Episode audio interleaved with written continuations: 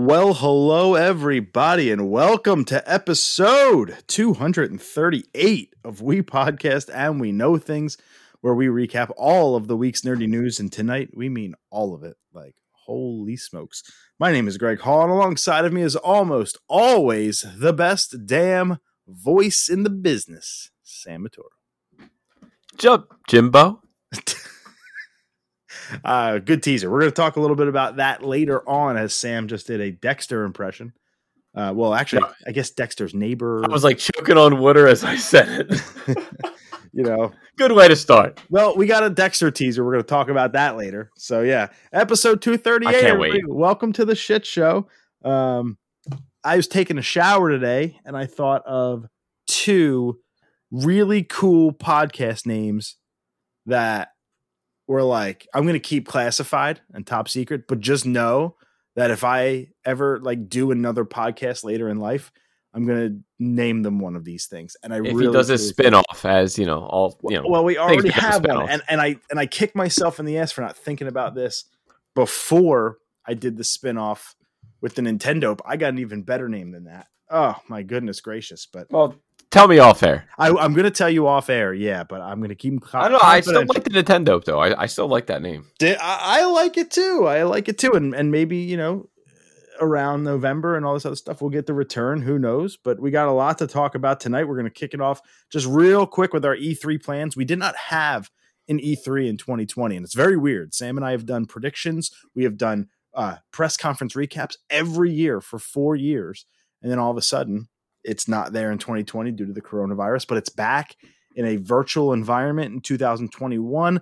PlayStation again skipping it, but we got Square Enix, Ubisoft, Nintendo, Xbox slash Bethesda. We have Summer Game Fest, which will have some PlayStation stuff. So we have a lot to cover, and that all starts June 10th. So, uh, and it's going to last a week. So we, we've been figuring out our E3 coverage. We'll talk about that and what that will be in a few minutes. We have our trivia uh, and our picks of the week. Trivia is five to five in our race to 11 win by two. Sam, before we started recording, you had mentioned, huh, that intrigues you. That makes you laugh. Why? What that we're all tied. I, I like that we're all tied. It keeps it interesting. Yeah, it does keep it interesting. Usually, you know, you don't want a blowout. well, usually I'm up by four and a half right now and slowly losing it because that's what Yeah, I do. sounds about right. I So go now up- we just got to. We got, I got to keep the my wind out of my sails. I got to keep it moving. I go up big early every time, and then I just fall into a well of not knowing anything for six months. Sam eventually catches up, and somehow it always goes down to the wire. That's just No, and then I just lose it at the end. you won two of five. That's that's something. That's a participation trophy at worst. No, I don't want the participation trophy. God damn it! It's five to five on our race to eleven win by two. We're actually going to start with gaming tonight, and I can expect that that might be the case for the next month or so. But we'll see. We'll kind of let the the excitement and the announcements take themselves there and, and where we need to go. But Sam will start the hosting duties tonight in gaming, where we got release dates for Pokemon Brilliant Diamond and Shining Pearl, and also a release date for Pokemon Legends Arceus, Arceus. Uh, however you want to pronounce it, I say Arceus. Um, we got impressions of zero degrees. Thank you so much to East Asia Soft for providing us the review copy. But we got some impressions there. I also got impressions for Knockout City. I have been waiting for this. It was my number three in, I think it was the Nintendo Direct. I can't remember. But whenever we first heard about that game, it was my number three of most hyped announcements. It's the game where you run around the city playing dodgeball, and I'm psyched on it. Yeah, I, I've seen some gameplay. Yeah, and so uh it's out now. It's free for the next three days, two days once you hear this pod. If you're listening to it on Friday, we're here on the 27th of May. It's free right now until the 30th of May, at least on the Switch. It is on Game Pass, so if you're an Xbox player, you can just go play the whole version for free. PlayStation, I don't know the price points uh, if you're a PlayStation player or on PC, but I played on the Switch. I've played 10 matches. I wanted a nice round number so I can give our impressions on my 10 matches played in Knockout City. Sonic the Hedgehog had a 30th anniversary. We'll call it a direct, but it was just a presentation. It had nothing to do with Nintendo. Direct is just a universally known kind of term for this shit. Uh, we got even more coming. Xbox announced their E3 time. We have Ubisoft doing the same. God of War's next game title might have been leaked. Who knows? Sony had something to say about it. Uh, for Horizon Forbidden West got a state of play. PlayStation sending more games to PC. Far Cry 6 is going to get a blowout the day you're hearing this podcast. Dying Light 2 got a blowout. So we got all of that stuff. That's just gaming. In movies, we have reviews for F9 and Cruella. Amazon made a giant purchase. That's where our top three is going to lie. You'd think it would be gaming tonight. No, no, no, my friends and foes. It is in movies. We're going to talk about of all the MGM uh, franchises that Amazon just acquired, which are our top three that we're excited to see what Amazon's going to do with them. So we're really looking forward to that top three. Eternals. Normally, this would like lead the pod off, but Eternals got a teaser trailer, like two minutes. We're going to talk about that. And that's kind of buried today with all the crazy stuff happening, but we'll get to that. I mean, they didn't even really show too much. Uh, You're not wrong. It was the definition of a teaser. Craven, I would say the Dexter thing was, and the Cobra Kai thing were more teasery than this teaser. This teaser at least had a spoken word. Uh, well, Dexter did too. Uh, we got our new and our actually our first Kraven the Hunter, and this was our most popular story on our Facebook this week. With all the stuff that happened, we had the most engagement with our in a positive way with the new Kraven the Hunter. I'm not happy about the well, I shouldn't say I'm not happy about. It. I'm completely whatever with the casting, but we'll talk a little bit more about that in TV. We got that Dexter pre, uh, tease that we were talking about a few minutes ago and alluding to. We might have an idea of Oscar Isaac's suit for the Moon Knight series, and the CW is starting over with the Power Powder Puff Girl series. That's before we go into the music section. We have one story, but Sam and I are have a review for the new We Were uh, We Were Sharks record called New Low. It is available now. We'll talk about our impressions of that record before. Sam talked about it last week. He's out of WATA games, so right now we're going to switch it to a CGC TCG, baby. I come up with dumb names, and, and I I only have what two or three of them, so I'm just I I'm I'm waiting for WATA. I'm waiting for CGC to send some stuff. So I know both companies are backed up. So hopefully, maybe a month or two, they'll start hopefully rolling in. If you don't know what a TCG is, it's the trading card game. So Sam actually has some cards that he got graded from CGC. Uh, so we'll do one of those tonight for our weekly spotlight. So that's a lot of show. So let's not waste any more time. Let's start it off where we customarily do with our picks of the week.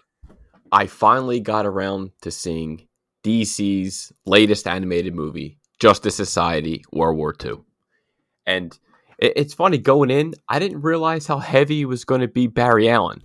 You know, you just see kind of World War II. You know, I was, I'm thinking like Jay Garrick. You know, it's going to be more towards him, but you know, it's it, it, I would say it's mainly Barry. But you know, you get your Wonder Woman, you get Jay Garrick, Flash, you get Black Canary, Hourman, Hawkman, Steve Trevor's in it. We get our boy Liam McIntyre the voice of Aquaman. Uh, I thought that was pretty cool.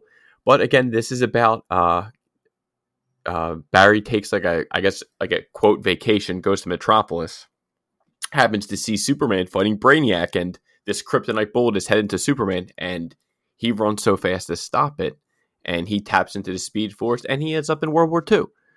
And it's just interesting to kind of see him deal with that, you know, he finds out about the Justice Society of America, why they were kept hidden, because he had no idea who they were. Why did they keep them from history? So he's dealing with that, trying to get back to the past. I'm not going to say this is DC's best movie, but I, I did enjoy it. You know, you, you get to see Hourman, who you really don't get to see too much. You know, a lot of the Golden Age, you know, people you don't you don't see too much. So it's good when they get their little time to shine. And uh, one of the good things about you know getting the Blu-ray is you get um, the you know the DC short, the DC showcase this one was Kamandi, the last boy on Earth. And this is Jack Kirby's creation, came to life. He's like an animated last civilized teenage boy on a post apocalyptic Earth ruled by talking animals. And he must survive, you know, like a series of deadly tests. And I, I thought it was awesome. It was different. One of the reasons I always buy the move, the Blu-rays because you always get these little showcase and you get the sneak peek of the next movie that they're working on and the next one that they're working on was Batman the Long Halloween Part 1. So you just got to, you know, hear the voice cast interviews and you get just get you hyped and I really can't wait for that. This was 84 minutes. I think it has 80% of Rotten Tomatoes. IGN gave it a 9 out of 10. I think I'm more like a 7.5. I think that's pretty fair. But this was like in continuation with the the Superman Man of Tomorrow that animated movie that came out like a year or two ago. So just continuing that. So DC animated, they know what they're doing. If you got 84 minutes, check out Justice Society, World War II. You got that physical copy, yeah? Oh, every DC movie I have in you know Blu-ray form. I'm that kind of nerd. Excellent. Uh, my pick of the week is a show we are caught up on. It still has the finale to go this weekend, but really excited of where it's at. It's good enough to be our pick of the week in a big way. It would be if Ashley was on this podcast, it would be her pick of the week too. Uh, it's uh, the HBO show taking place right here near uh, Malvern and and uh, was it Bryn Mawr and all this other good stuff. Is uh, Mare of Easttown. It's super amazing. It's like really, really, really good. I think I heard of it. Yeah, it's the new thing sweeping Twitter with everybody doing uh, Northeast, uh, you know, Pennsylvania accents, going to the Wawa, getting a hoagie. Um, it's never it's, even heard that once. Uh, then you are on the wrong Twitter. You're on the good Twitter. Uh, I, I I don't go on Twitter often. You're on the good Twitter. You're on the Twitter that's not toxic. I don't know. Uh, it's got Kate Winslet who starred in the Titanic. It's got Jean Never Smart. heard of her. Yeah, it's got Jean Smart who is simultaneously starring in another HBO show called H, or actually an HBO Max original called Hacks. Thought it'd be funny. It is not. It's bad. Uh, Julia Nicholson, she's in it as well. Um, who else is like notable that you would know? I feel like there's one more. Yeah, you there is one more. Uh, David Denman. I swear he's in like everything, but for like one episode, you'd know exactly who it was. Doesn't sound familiar. Yeah, you would know exactly who it was if so facto. Really, this show is fantastic. Um, Kate Winslet is Detective Mare Sheehan. She is again a Pennsylvania, really Philadelphia kind of suburb area. It takes place right in our backyard. Forty. I googled it. The place where it takes place is forty-two minutes from my front step with traffic. So uh, I googled it at five o'clock. So that's why I figured it's with traffic. So it's really neat. Small town, northeast, you know, Pennsylvania, and it's a murder and kidnapping that happens in this small town. Mare is the detective on the case. She had also lost a family member recently, so there's that trauma. And it's that who done it, the classic murder mystery who done it. It's only seven episodes. It's going to be a limited series. It's not going to be renewed for season two. This is seven, and you're done. The first six are out. We've watched them. We both have a very strong theory of the climax and the who done it. The big mystery is about to be resolved. Uh, the seventh episode is this Sunday night at 10. So if you have the weekend on Memorial Day, if you're not doing anything, it's going to be pretty rainy and you're not going down the shore or what have you. Mare of Easttown, it's on HBO. If you love a good murder mystery, if you love a good kidnap mystery, if you love a good uh, hoagie, then go down and uh, check out Mare of Easttown. If you're from if you're from Philly, you're gonna get a kick out of it, dude. Everybody's wearing Phillies and Eagles shit. There's Wawa bags. Everybody's eating out of. Oh, Evan Peters is in it too. Who am I? You know Evan Peters. Like, he's Oh yeah, Mr. Boner, huh? there you go. And he's in like every season of American Horror Story. Um, but yeah, super good show. I would check it out. Highly, highly recommend it. It's funny. It's crazy. There's one scene that's very fucking disturbing that I'll leave for that. But Mare of Easttown, HBO, and you uh, can watch on HBO Max if you choose, but it's on HBO Sunday nights at 10. Got the finale coming this Sunday. So those are our picks of the week. It's five for me, five for you in our trivia race to 11. Win by two. Sam, give me your question first. I'm sticking with Pokemon questions. Uh oh. Yep. What Pokemon TCG set did the first Shining Charizard come out in? I need the answers. A. Neo Discovery. B. Neo Destiny. C. Neo Genesis. D. Neo Revelations.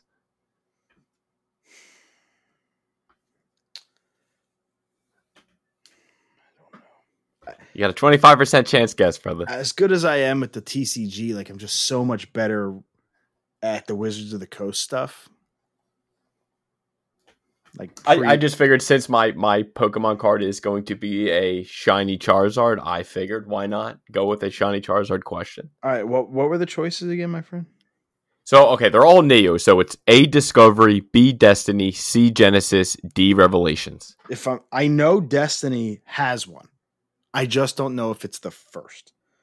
Um, it's like weird too. I remember the card. It's like, it's No, the, the Hollow is awesome. oh, I, okay. For, so I, didn't- for I didn't know yeah. it was. I, I didn't know if it was a hollow or not, but I, I thought it was like just his shadow. It's like it's It- like do you think the Pokemon TCG would not make a hollow Shining Charizard? Are you out of your fucking mind? no, that's fair enough. You're talking about it like it's the wrong answer, so I'm gonna go with Destiny.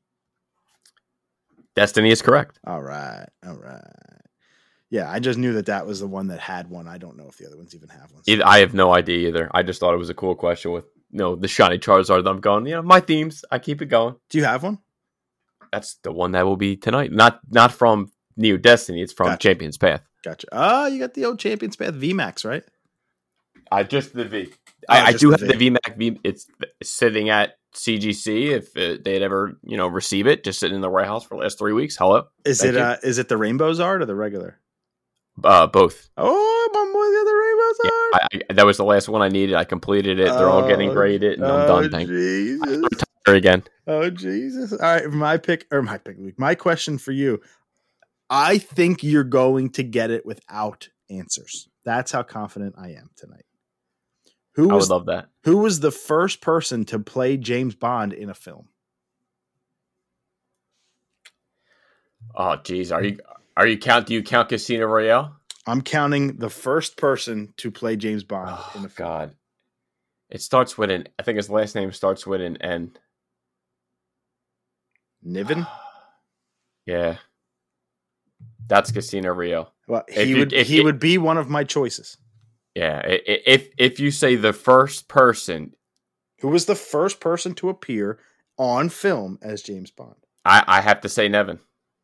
It's Connery. But he he was. If you look, he was Casino Royale before Connery was. If you look, like if I look at Casino Royale, I know hundred percent fact it was before he was. I have as the list of Bonds. Well, who is Toby Stephens? No, he was later, right? Toby Stephens. Yeah, he was later. I don't even know Uh, who Toby Stephens is, but I, I know Niven is the first. Technically, he was the first. And of course, right now my internet is not cooperating. Uh, Well, hold on. Actually, in 1954, CBS paid Ian Fleming $1,000 to adapt his novel Casino Royale into a one hour television adventure. So that's a made for TV movie, though. 1967 film. Yeah. And Connery was 1962. Oh, no. Was it? Yeah. Okay. Yeah. I guess you're right. Like, I thought I did this right. Like, Dr. No was the first one. 67. This is a huh. 1962 spy film starring Sean Connery as James Bond. But I know It's the first film in the James Bond series. There you go. So Yeah, Connery is the was one correct answer. Niven, if Niven was in Casino him. Royale, that's a TV. That was a TV special, not a movie. I thought there was one in 57. Hold on. I'm going to. I. I He's going down the rabbit hole live on the air, folks. He's I- allowed I, to. I just thought there was one in 1950. Like 1957 is jumping out. Like I know I seen. I know because it was more like a comedy. Royale was 53, Yeah, to me. So that and was. was, and it was, but that was three episodes over one hour. So yeah. list of films. Here you go. List of films. James Bond films. 1962, first one. Uh, there was right, so they don't 1960. count that one as the movie. Okay, okay. Yeah, I, yeah. I thought it was kind of a trick question. I thought you would have went with that. I mean, I know obviously Connery was the first one, but okay, okay, that's fair. Do you want to re? Do You want me to re-ask it and forget this ever? No, no, happened? no, no, no, no. We're all good. We're all good. You sure? Yeah. All right. All right, brother. You're up by. You're five five. I'm five. All right. So before we get into the gaming stuff, let's talk about real quick our E3 plans. Um, E3 and the Summer Game Fest. Summer Game Fest is going to start June 10th. E3 is going to start June 12th. And normally we would do predictions and all that stuff like the week of, but that would be June 10th, releasing June 11th. So we would give predictions for something that started already, that already happened, and you wouldn't hear it until after the thing, after like half of our predictions would already have been over. And then if you don't listen to it on the day it releases, then E3 starts and then it's all moot point. So what we're going to do is next week, as a matter of fact, on the third for us, the fourth for you, when you're hearing this, uh, Friday the 4th, you're going to hear our E3 slash Summer Game Fest predictions. I'm gonna try to drive a lot of that because I have a stupid, you know, mindset that goes places that it shouldn't. And considering I think what I played what one game this year, so I've been you know the game's been off to the side to me. And this year. PlayStation, in all fairness, is not going to be at E3. They'll be at Summer Game Fest, but it's really difficult to predict like what that could even look like because they don't have a dedicated space. We don't know anything. So I'll try to drive a lot of the predictions. Sam will kind of read them. He'll be the host, kind of reading them off and things like that. My plan is to just on the fly, Sam, text you the predictions so you can't get ahead of them and read them ahead of time. So that way you're just as shocked as the audience when you read it for the first Okay, time. okay, okay. I So like that. I'll text you them as we go. Um, and then that'll be that. Unless he's at my house and we decide to do a live one and see each other for the first time in forever. Who knows? Like this is all a fluid situation. Um, but most likely it'll be the way we're doing it now. So I'll text him and he'll read them for the first time as he's seeing them live. It'll be crazy.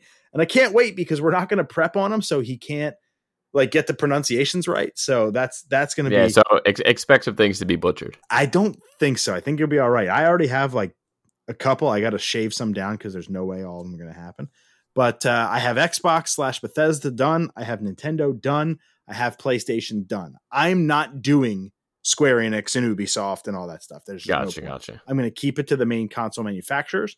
And if, let's say, I predict, I don't know, uh, a Square Enix thing happening on Xbox's stage, but it happens at the Square Enix thing, I'm to just count it as as it being correct. So we'll do our predictions th- next week. Then the show will happen on the 10th. The show goes through the week of the 17th. It depends on we know Xbox's time. It depends on when Nintendo is going to give their direct. It probably will be Tuesday the 15th. That's generally when they do it is the Tuesday after Microsoft as they go on Sunday. So my thought is that Thursday we'll have our recap. Now the way we're going to do it are bonus episodes. We're not, you know, we understand that not everybody loves gaming, not everybody tunes in for the gaming stuff, and not everybody wants an hour of a pod dedicated to just E3 stuff, whether that be predictions or recaps. So we'll actually send them out as bonus episodes along with the content. So the predictions are going to go out the same day as the normal episode. We're going to release two episodes in one. The recaps will probably do the same. Again, it kind of depends on what those announcements are and if there's anything kind of worth the hype, but we'll figure that out as we go. But just so you know, for the next three weeks, you're going to get a ton of stuff, including multiple bonus episodes from us talking about E3 and all the cool announcements. We just didn't have one last year. It's just going to be nice to have this again and have that one week where all eyes are on the industry, hype announcements, Nintendo Directs, Xbox showcases, 90 minutes long of fun. I'm just really excited. But those are our E3 plans. I'm excited, Sam. Are you? I'm just glad the world's coming back. I, I miss everybody. it's going to be a lot of fun. He basically just said, "Nah, I don't want to do no bonus episodes." Uh, but but that'll be that. Those are our E3 plans, and and that'll be the next three weeks of content for you. Now, let me take over in gaming, and you know we got to start heavy in Pokemon. So we got the Pokemon Brilliant Diamond and Shining Pearl and Pokemon Legends Arceus. Yes, All got release dates, box art, and official character models. we saw the character models in the reveal trailers back on February uh, 25th or 27th, whenever the the Pokemon Presents was. But now we got them actually a little bit updated. The diamond the diamond and pearl ones look a little bit better than they did back in February because that was a little rough. But the dates for everything November 19th for uh, Pokemon Brilliant Diamond and Shining Pearl. So November 19th of this year, right around when Pokemon games happen. And that generally the mainline ones come out in November. So that makes a lot of sense. It's kind of nothing really new there. But Legends, just two months later, on January 28th, 2022, if you need a little bit of a refresher, this is that Pokemon of the Wild style game that we saw back in February, where you're in the feudal Sinnoh region creating the world's ever first ever Pokedex with old style Pokeballs running around like crazy. Um, we didn't get new looks at them. So I don't know what to make of that. But at least we know because they said early 2022. At least now we know in just two months' time, we're getting Gen 4 remakes and a brand new single player experience that I'm so excited for. I assume you're getting all three. I will be getting the double pack. That's correct of, of Mhm. Diamond and Pearl because I am extra. Um, and then I will get Legends Arceus the day it comes out. The box art oh, for all of them are really good. I am finally because Sword Maybe and Shield. they were listening to the podcast and they heard that we were disappointed of their last couple of releases for their box art. Sword and Shield has just the worst box art ever. Like it's just so bad. So Shining Pearl and Brilliant Diamond, they went bl- black background instead of just white. They have the the uh the legendaries in 3D models as opposed to hand drawn, and they're like in action.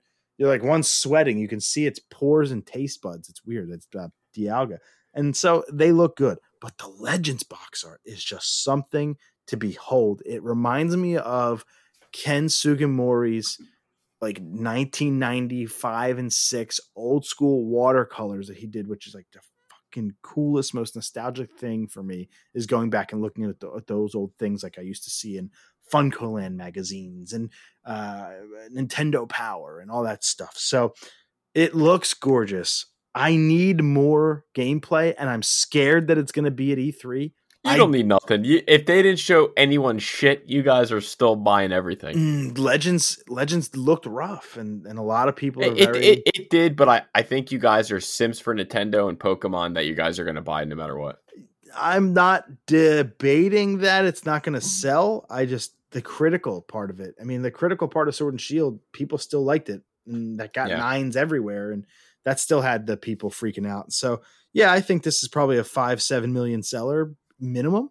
Uh, it's going to do really really well. I I just want to see more to see if Yeah. that maybe frame rate has improved, to see if they added something you know some depth to to Diamond Pearl because I just don't want flat remakes. I want something kind of fresh there. So we'll hold off. I'm just scared that that's going to happen at E3, and I don't want that. I don't want Nintendo's Direct to be dedicated to shit I know about.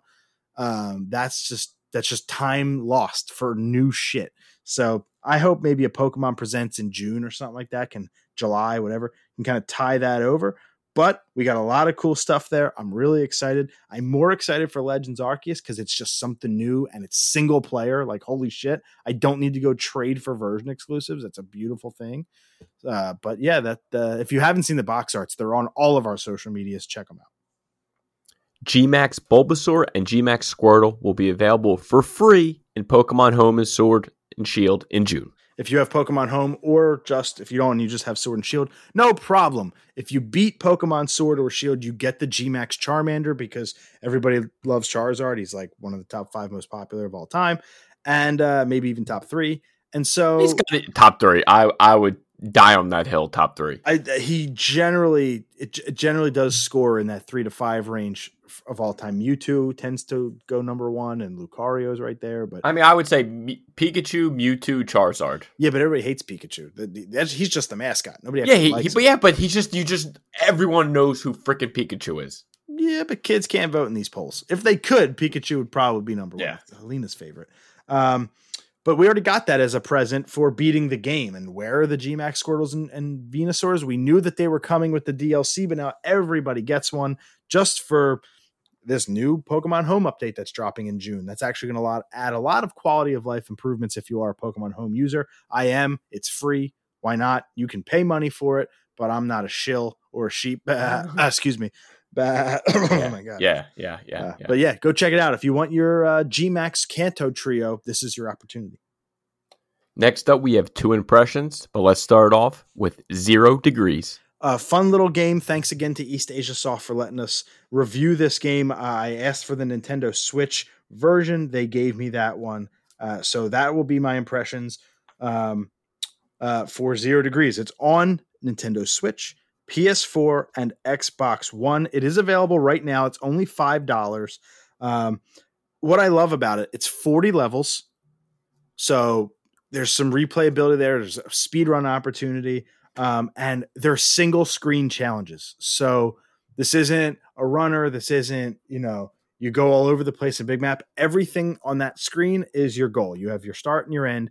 Think Super Meat Boy meets Celeste. There's clear and obvious, um, uh, uh, uh, you know, they they've used that as inspiration for for this game. You are an explorer looking to get to the end of the level no problem. Oh wait, except for all the the pipes and perils and pits and spikes in your way, but you have yourself a little advantage. You can create up to well, usually it's about five, but a limited number of ice cubes to help you either climb up or get across treacherous pits, what have you. Um, and it's just a nice, relaxing. I wouldn't say easy because it does ramp up pretty quickly the difficulty, and it's kind of like a puzzly aspect to it too. So you gotta gotta put on your thinking caps a little bit. You can push the the ice cubes that you create and all this stuff. I felt like Elsa from Frozen, just bam, bam, bam, creating ice cubes all over the place. Um, but you can even throw them and all this stuff. There's trigger switches. So it's just something for you to think about as you're playing this game. And so I really loved it. Again, like that puzzle experience that Super Meat Boy meets Celeste meets, I don't know, single screen puzzles. It's, it's really nice. Um, for $5, 40 levels, and like a little bit of a think piece too. And I, even as early as level 11, I was dying three or four times. So uh, it's definitely for $5 you can get your money's worth. Totally get your like it's absolutely worth five bucks. I think it's a really nice, fun little game. Is it going to light the world on fire? No. Does it do anything particularly new? Well, with Super Meat Boy, you cannot create platforms, and that's what kind of the mechanic that this game does. You can create movable platforms, so it adds that little bit of depth to it, and it makes that puzzle just a little bit harder, and you'd have to think a little bit deeper. So I do enjoy that aspect. Again, not going to be like a game of the year candidate, not going to be like an indie game of the year candidate, but for $5, if you like puzzle platformers, if you like think pieces, if you like anything with that cold mountain snowy aesthetic, this is your game. 0 degrees, really nice fun little game. If you can dodge a wrench, you can dodge a ball. Let's see what Greg thought about Knockout City. I hate playing multiplayer games online. I just hate yeah. them. I like single player games. This is the rare exception. Oh, that's good to hear. Yo, it's so fun. It's so fun. And I'm not the only one who thinks it. Your nephew likes it too. Yeah, Nico and I saw uh, Sean MRC Tech Extra Tech. Yeah, I saw him having a, having fun with it also. Oh, I didn't even know Sean was playing it. There you go. So it's it's just a really fun game. I was intrigued when I saw it.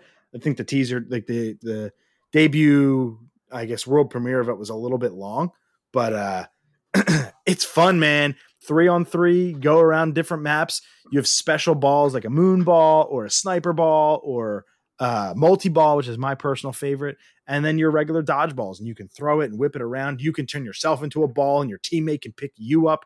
It's crazy. Um, the maps are a little bit repetitive, but they're fun. The mechanics are really easy to learn, so it's like kind of a pick up and play game. I was in my first match with zero tutorials. Uh, I will not only did we win, but I was the MVP. So like you can nice a schmuck like me can pick it up and be really good at it. Uh, if you could do it, anybody could do it. Exactly. I am not good at shooters. I'm just not a shooter guy. So like I'm for, for uh, I'm not for multiplayer games. They've never been my style unless it's a sports title. So like with this, a, if I wasn't good at it, maybe I wouldn't like it as much. But like I finally found the multiplayer game that I'm good at, so I'm all in. Um, when here's the problem, it's free right now. It'll be free for next couple days when I do have to purchase it, I'm not gonna. Um, I just there's no interest in paying a single cent for this. What I hope is that they get such good traction from either Game Pass or this free trial that they make it free to play and you can, you know, cosmetic upgrades and stuff like that is how they'll make their money. I am currently level 12. I am 8 and 2 in my 10 matches.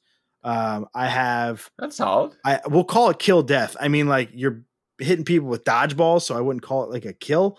But I guess like my kill death ratio is almost three to one. Um, I'm just I finally found a game I'm good at. Uh, I would also say a little bit of that is because it's free. It is crossplay, which is cool. I'm playing with people on PC and place and uh, Xbox. It's it's neat. What I will say though is I'm probably good because it's free and anybody can just pick it up and play. So like it doesn't have that dedicated group of people yet that are just uber sick good and like dominating everywhere. I'm sure as this game becomes, you know, older and older and the play base like goes lower and lower and the really hardcore dedicated stick with it, it'll be just it'll just be stupid hard. Uh, kind of like Rocket City or whatever that was called. Rock, I can't remember. And so, uh, oh man, I love it so much. I haven't played it in a day, I, even though it's free. I, I, did not take advantage of it today.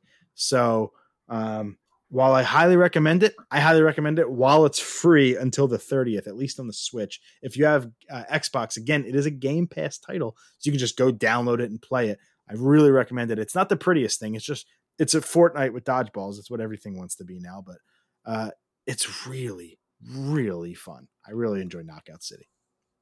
We both saw it. Sonic the Hedgehog 30th anniversary presentation. What'd you think? Um, it was good. I, I mean, I won't say it was great. I think they had the advantage of the pandemic being around for a year, so they can kind of plan more. Uh, whereas other anniversaries they didn't. Look at him defending Nintendo. No, I'm not. I fucking Mario was my number two most worst game last year. the 3D All Stars. I hated it. I haven't bought a single thing from the collection, and they took down their games on March 31st. Nintendo's fucking destroyed Mario's. But you bought two copies. What's your point? I bought two copies for one to be sealed and graded because they were taking it off the shelves. Uh, yeah, but yeah, were- like that's why I did it. Yeah, but so many people thought that. It, it, it just, I don't know. But the game's I- not even a year old. Give it a decade. I mean, it's off the shelves now. You cannot buy it. It will increase in value. It's just, it was so disappointingly bad. ridiculous. Yeah, It was bad. And so Mario's, I am not here defending Mario's anniversary. They didn't, COVID fucked it all up. It was supposed to be in June. They did it in September. I'll give them that, but they didn't do him right. Now Yeah. it was 35 versus 30. I think 30 is a bigger deal. 35, that every five year thing is weird. Give me every Yeah, 10. th- th- 30's huge. And I, I don't know. I, I thought Sonic, eh, they did exactly what they needed to do. Yeah, I didn't say it was bad. I just said they had an advantage of having a year of, in, in Yeah. COVID. I, you know, I thought Mario's was bullshit. So and Lin, and Link's isn't even around. They didn't even do Zelda's or Donkey they Kong's or Metro. They like skipped. we'll see it at E3, but like you know, it is what it is. Um, I thought it was okay. It was it was pretty good. I liked colors on Wii. I think an HD Yeah, version of colors is, That was is- cool. is looks good. You know, the thing is, the one big thing that we all expected and saw, we got a 30 second teaser of. It's coming next year. Like, give us a little bit more. But we are getting a brand new Sonic game from Sonic Team. Oh, that and, was uh, and, and one more thing. and the one more thing, and that's very, very cool. So, like, I- more, I did like more that. Sonic. They they're talking about the shows that they're gonna have a collector's coin and silver and gold, like The you know, little touches. symphony, the symphony is going to be awesome. I can't Yeah. wait to watch that.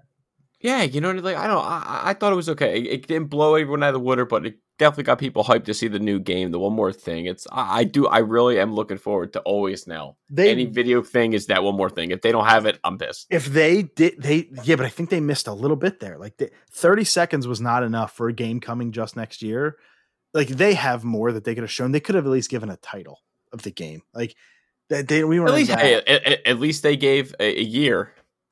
That's not you're not wrong. There's another game that we'll talk about in a minute that didn't even do that although they did earlier. What I'm saying. At least we got something. we knew we they came out and said it from the beginning 2021 but they didn't update it with that. So we'll talk about another game in a minute but this was it was good. I, I think the probably the most hyped thing for me unfortunately was the like the collection of older titles but like everybody has them everywhere but this one's going to include sonic cd but again next year like it doesn't take you that long to port old games come on so it's just it was very good. I just didn't it didn't like blow the doors off for me like I kind of hoped it was gonna. But again, I mean shit, it did enough. I mean Sonic is gonna appear in every game ever. They're doing so many collabs, it's insane. Yeah.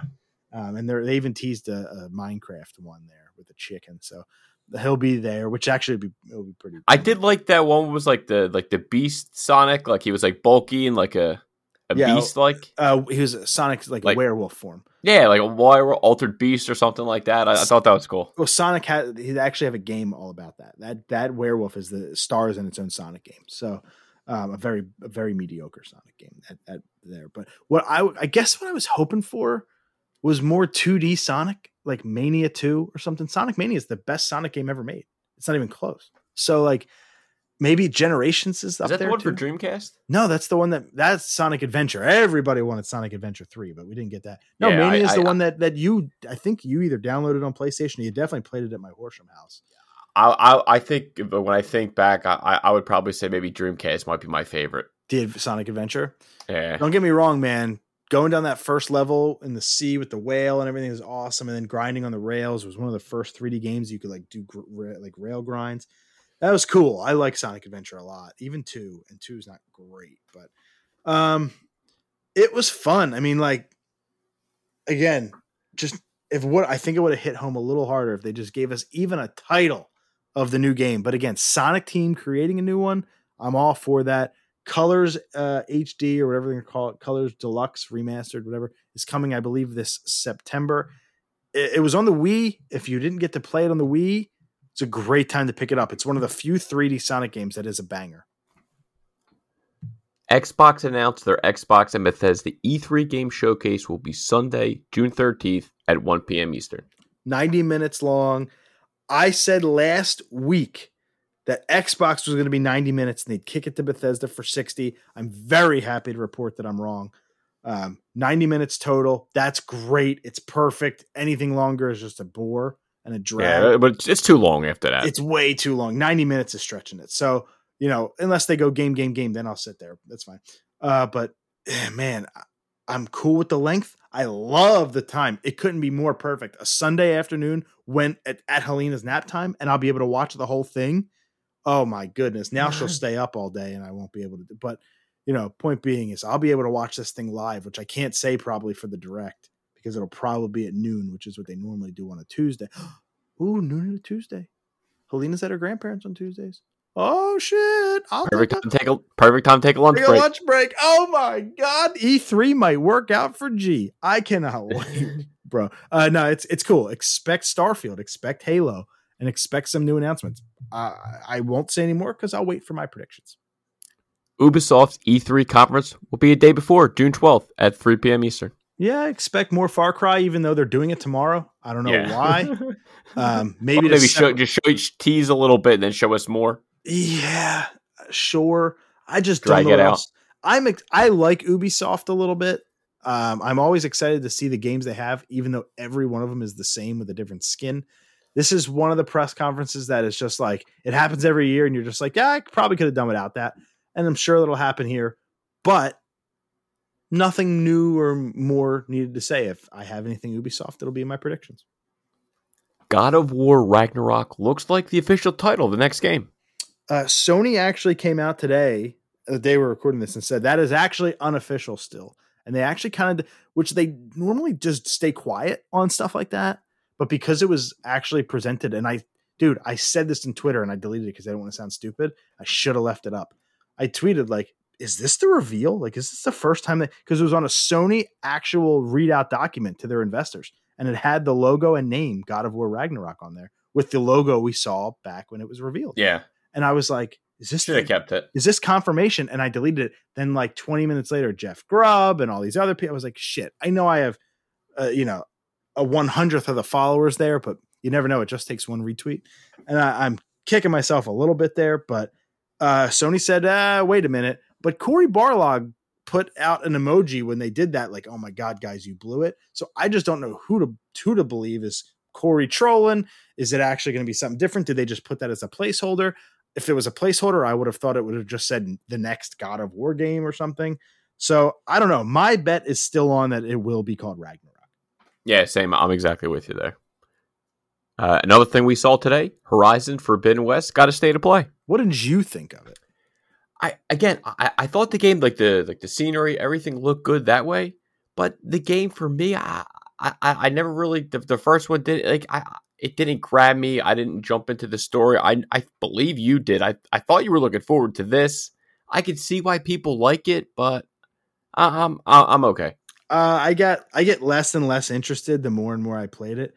Um, and then I went. I mean, to, I'm just trying not to shoot bow and arrows at uh, uh, a mechanical dinosaur. I think that's an awesome premise, though. But they they uh, shove in they shove in RPG mechanics. If it was just a good third person action game, I'd be more into it. And then they shove in a pretty bland story from what I've heard for the first game, and pretty bad voice acting and kind of like weird cutscenes. So like, eh, it's okay. They, I mean, PlayStation gave it to everybody for free, whether you're a PS Plus user or not. Back in April, I tried to give it another shake. I got stuck again on a, some. I hate stealth. I got stuck on the stealth part, and I just gave up. And I just never want to go back to it again. And as pretty as this game looked, and it looked damn pretty, I just can't get there. I just don't care. Pretty cool mechanics, like a really cool little homemade zip line she makes. Boom, and like adds verticality and horizontal movement, and like you know you can pop your radar and find things to climb on. I think that's a really neat mechanic. But why is it in this game and not Uncharted Five? I get it. I get Truth. it. Guerrilla is not Naughty Dog, but still, it's PlayStation exclusives. Either way, it's just a game I just don't see myself picking up or playing. But if you're going to give us a 14 minute gameplay blowout state of play, you better give us a release date, especially for a game that's supposed to be coming this year. They didn't. What are Yeah, they thinking? I was completely shocked. No month, not even a year. I was like, uh, okay, is it over or?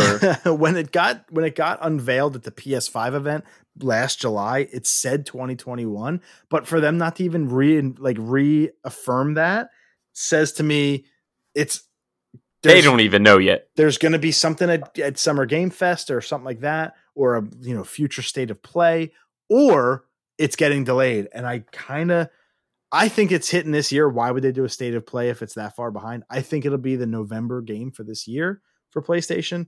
Um, it launched with the Breath of the Wild in 2017. It'd be ironic if Breath of the Wild 2 comes out the same month again. They came out the same day, I think, uh, in 2017, the originals. But um, it's just something where I'm like, I appreciate its beauty and I have no problems with the people that want to play it.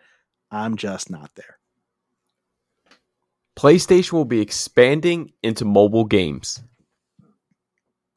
I I'm not a mobile gamer. I since Pokemon Go, every game's on the phone's dead to me. Unless it's unless we're talking Snake, it's dead. I I'm I tend to be with you. I like Where's my Nokia at? I, I like Peggle a lot. Yeah, you can get your Nokia out. Uh, I don't love mobile games either. I just don't want to play a Killzone or a. If that's how they bring back Resistance, is in mobile, I'm gonna be furious. I'm Yeah, that gonna- would suck. I'm gonna No, hate that, everyone. that that needs that needs PS5 justice. That needs an HD remaster and a new game Toronto. Um, Jess Margera said that a new Tony Hawk game was coming because he did the drums for one. So like they do a mobile version of that, but uh, that's not a Sony owned property. So I I don't know. I Twisted Metal mobile like that would be kind of disappointing too. Yeah, there's nothing for me. You know, Nintendo does a shit ton of mobile games, and I download them. But the only one I really ever invested time in was Mario Run. If you want to count Pokemon Go, although it was Niantic you can, um, and now that's getting re- reinvigorated with my daughter loving it. But ah, I I just don't care about mobile. Sorry. Same. And another thing, I'm sure it's not going to be up your alley. Uncharted 4 is headed to PC. I have a PlayStation 5 and a 4. I'm good. But Same if you for- haven't played, if you're an Xbox gamer, every, every, hey, fucking everybody, Perfect Xbox- chance to jump on. Xbox loves doing PC stuff. So if you are a PC gamer and you've never played really on console, it's a perfect and it's a, I mean, like it's stupid because like where's the legacy collection with the original three? No one should just start with four. But if for Yeah. some reason you've played the first three and haven't played the fourth one because you maybe got rid of your PlayStation, great opportunity.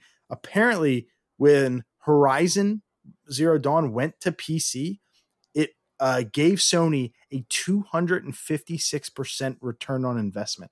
So they were like, yeah, you know Wow. what? I think this will work. I think let's put all of our shit on PC. Yeah, be smart.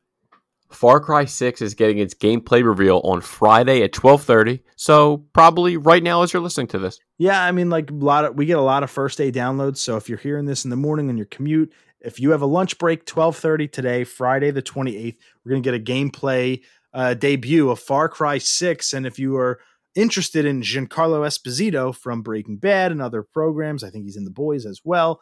Uh, this will be an opportunity to see him as a video game villain. And Far Cry games are cool, but this is another one that I'm just not there.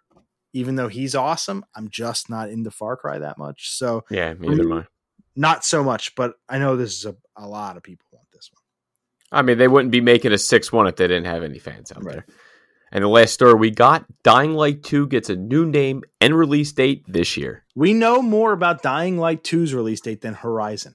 Like, what world do we live in? Techland's been working on this game for like seven years. That's almost 80 years. So- I, I knew you were going to go there.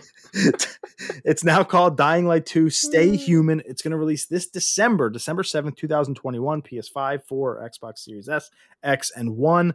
Um, I would imagine PC as well. But they did a seven or eight minute gameplay uh, and story kind of look, and it fucking looks awesome. The first Dying Light was so underrated. So good. And uh finally, I think that came out in 15 or 16. This one now in 2020, late 21, so five, six years later. This game is going to be really fucking good, man. Zombies during the day, badasses at night.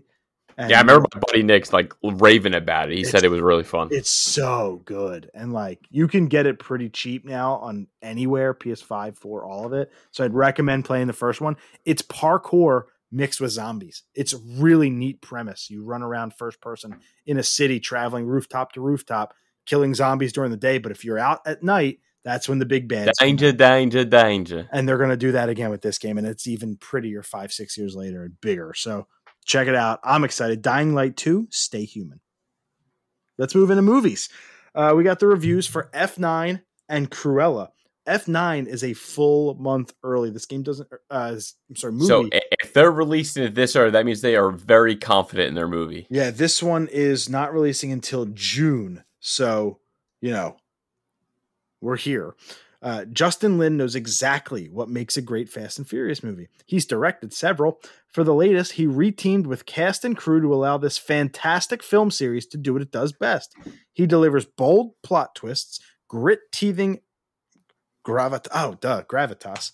Uh, and out of this world action to create the kind of it's not a word you often read you just say it uh, is to create the kind of cinematic spectacle that demands to be seen on the biggest screen possible with the loudest sound system. F9 proudly pitches audience into the shotgun seat into one of the more absolutely wild ride packed with thrills, laughs, and in the end, a heartwarming message about family. Plus, we finally get justice for blank. Haha. They tried. To uh, they tried yeah. to spoil. I, I, I, heard you say the name in my head. you son of a bitch. And and it's it's IGN. It's they they give it an eight, right? Well, I'm not even done. Those who've never revealed the logic-free oh. fun, or I'm sorry, reveled in the logic-free fun of this franchise, may well eye roll at the unapologetic excess. But fair enough. These are movies that refuse to take themselves all that seriously. But what could fans want more from this high octane series? and that was the eight. Yeah, it's another eight. They they've been so safe every every goddamn every week. I swear it's I'm eight, sorry. Eight, eight, See, eight, I'm sorry. That's not safe. Seven, six, that's safe. Eight is saying it's great. Yeah, so eight, you're you, you just you, you, like yeah, that's no no no no. But again, I, am sure it's going to be entertaining. It's good to see that they they believed and trusted the movie to release it a, a full month early. Yeah, and, and, obviously it's gonna it's gonna do well. I think they're doing that as theaters. Like the the, the, next review we have here, I, I don't care. I am not seeing this movie. No, nah, me me neither. Maybe when it's on like free on Disney Plus, I'll give it a go. But definitely not going to pay for.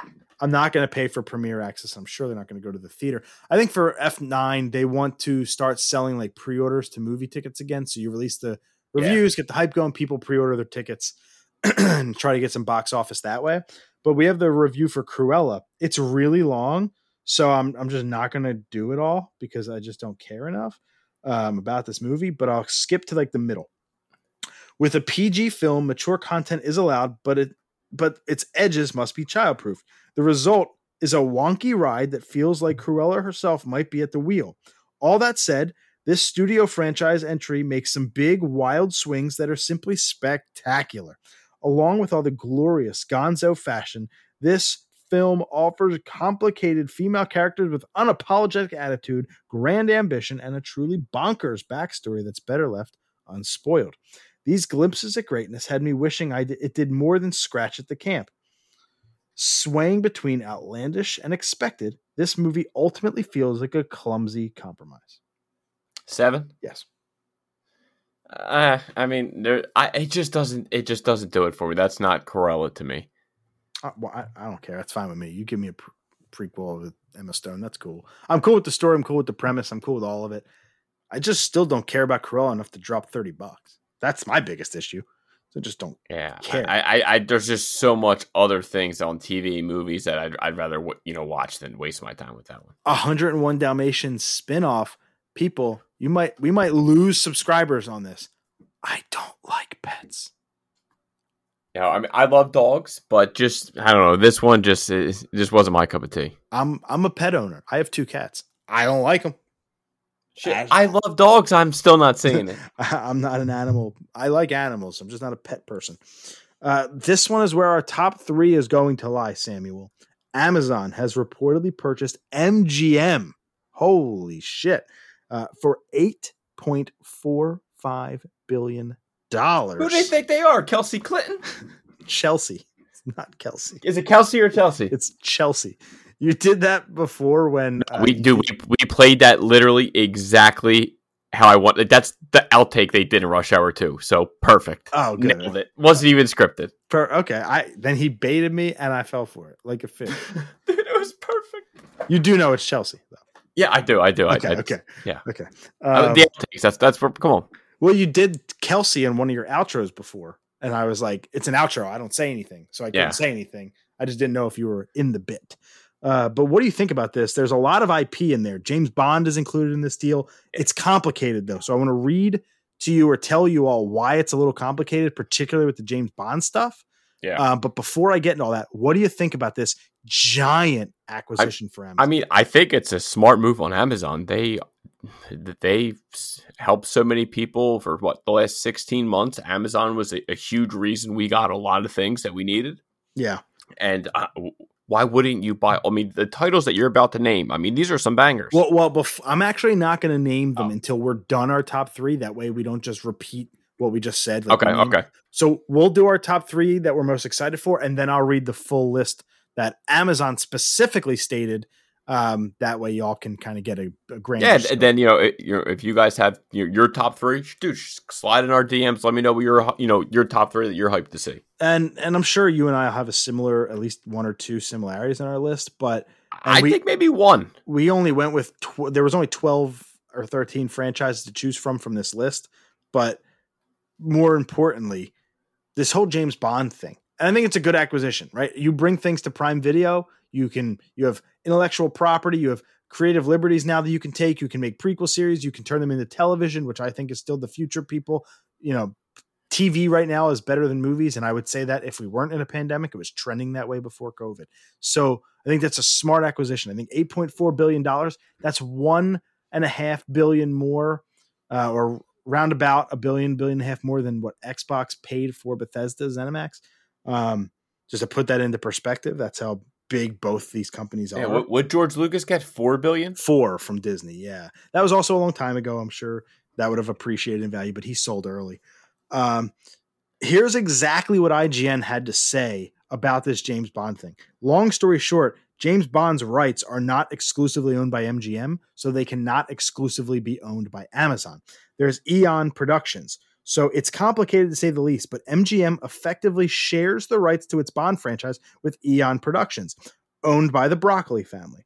Uh, no, not Veggie Tales. These are real people. That's that's my own conjecture. The family controls the rights, giving them an unusual amount of ownership over what happens with the movies. This actually includes casting, who the next Bond will be, and uh, uh, how these movies are distributed. So they have tons to say. Now, Amazon, worth a trillion dollars, could come in and say, Hey, Broccoli family, I know you're running a business and I know that you are yourself worth, if not millions, then billions, but we're worth a trillion dollars. What would you like to to have a hundred so we can have a hundred percent creative liberties if they if they can't come to a mutual understanding here? Because we know that No Time to Die is still going to come to theaters, even though now it has an opportunity to come to Amazon Prime. I think this is more of a future play with these types of franchises, particularly the Bond franchise. I was speaking with somebody uh, on our Instagram in the DMs, I believe it was panel surfing, where I said, I think a James Bond prequel series with a young James Bond will happen on Prime Video in 2024, maybe 23.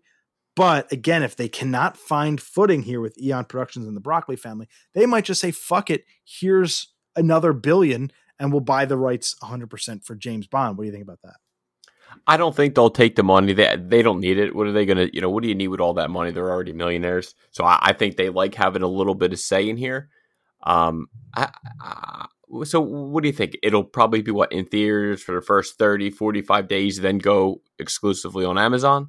Um, I think that's probably the Broccoli family's call because if they have the say in where it gets distributed, I would imagine they'll make that. Yeah, I, I mean, you got to think if you get at least 30, 45 days in theaters, James Bond movie, you're probably going to net like 750 to a billion plus.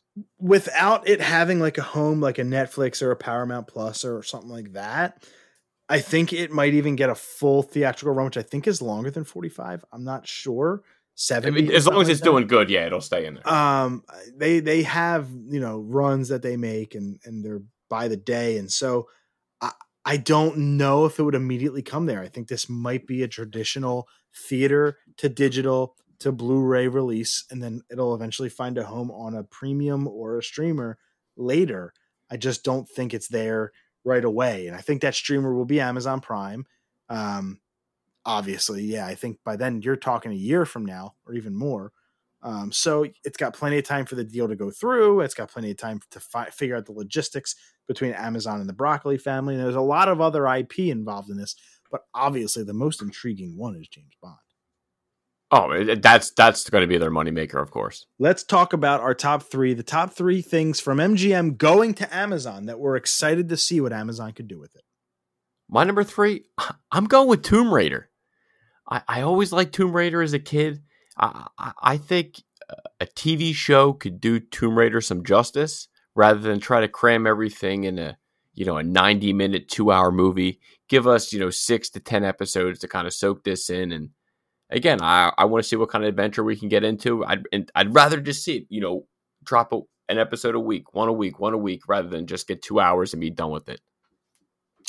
I have a lot of potential for my number, well, for all of them, but I think my number three, which is RoboCop. Um, mm.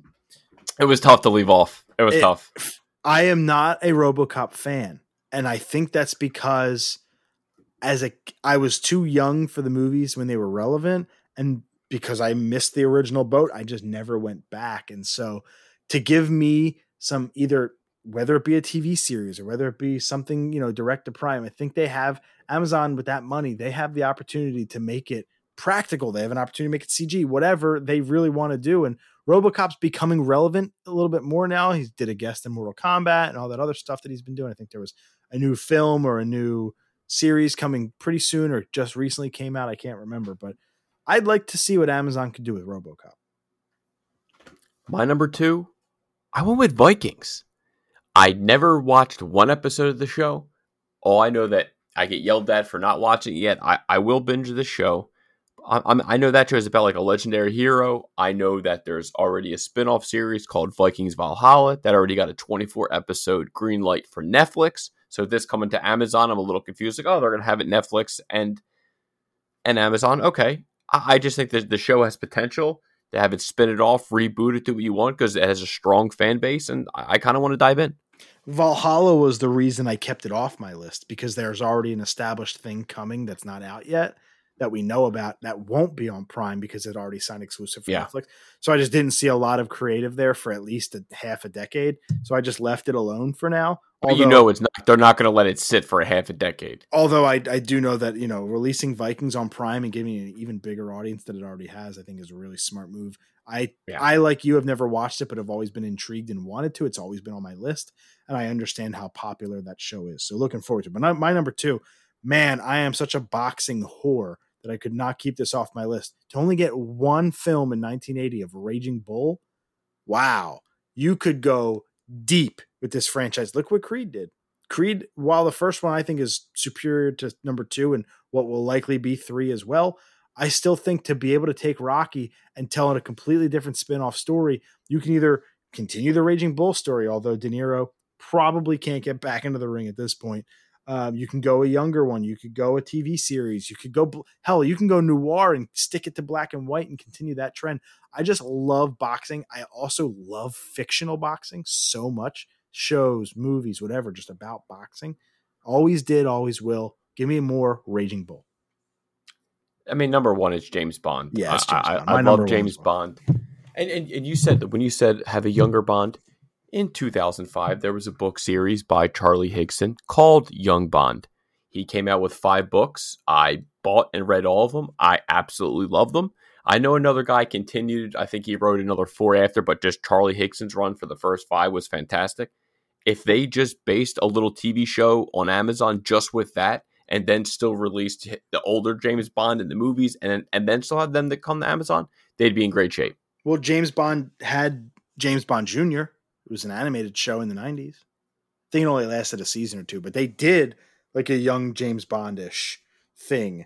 Um, it was uh, the name was first used in a 1967 spin-off novel, The Adventures of James Bond Jr. So there you go. Um, wow, six Huh, I- I don't remember- I don't- Remember that one? and it got a comic book series published by Marvel and a video game series for the Nintendo and Super Nintendo. I don't remember that, but the James Bond Jr. animated show. I see the title card in front of me. I, I that title card, I definitely remember it, but it was definitely not. Uh, uh, yeah, not, nothing jump in the mind. it was only a season or two. It was 1991 to 1992. But I'm not even talking like, you know, I, I I maybe early 20s. I don't need a teenage bond or an adolescent bond or even a kid bond. Maybe like early 20s, his getting his start in in like his adult.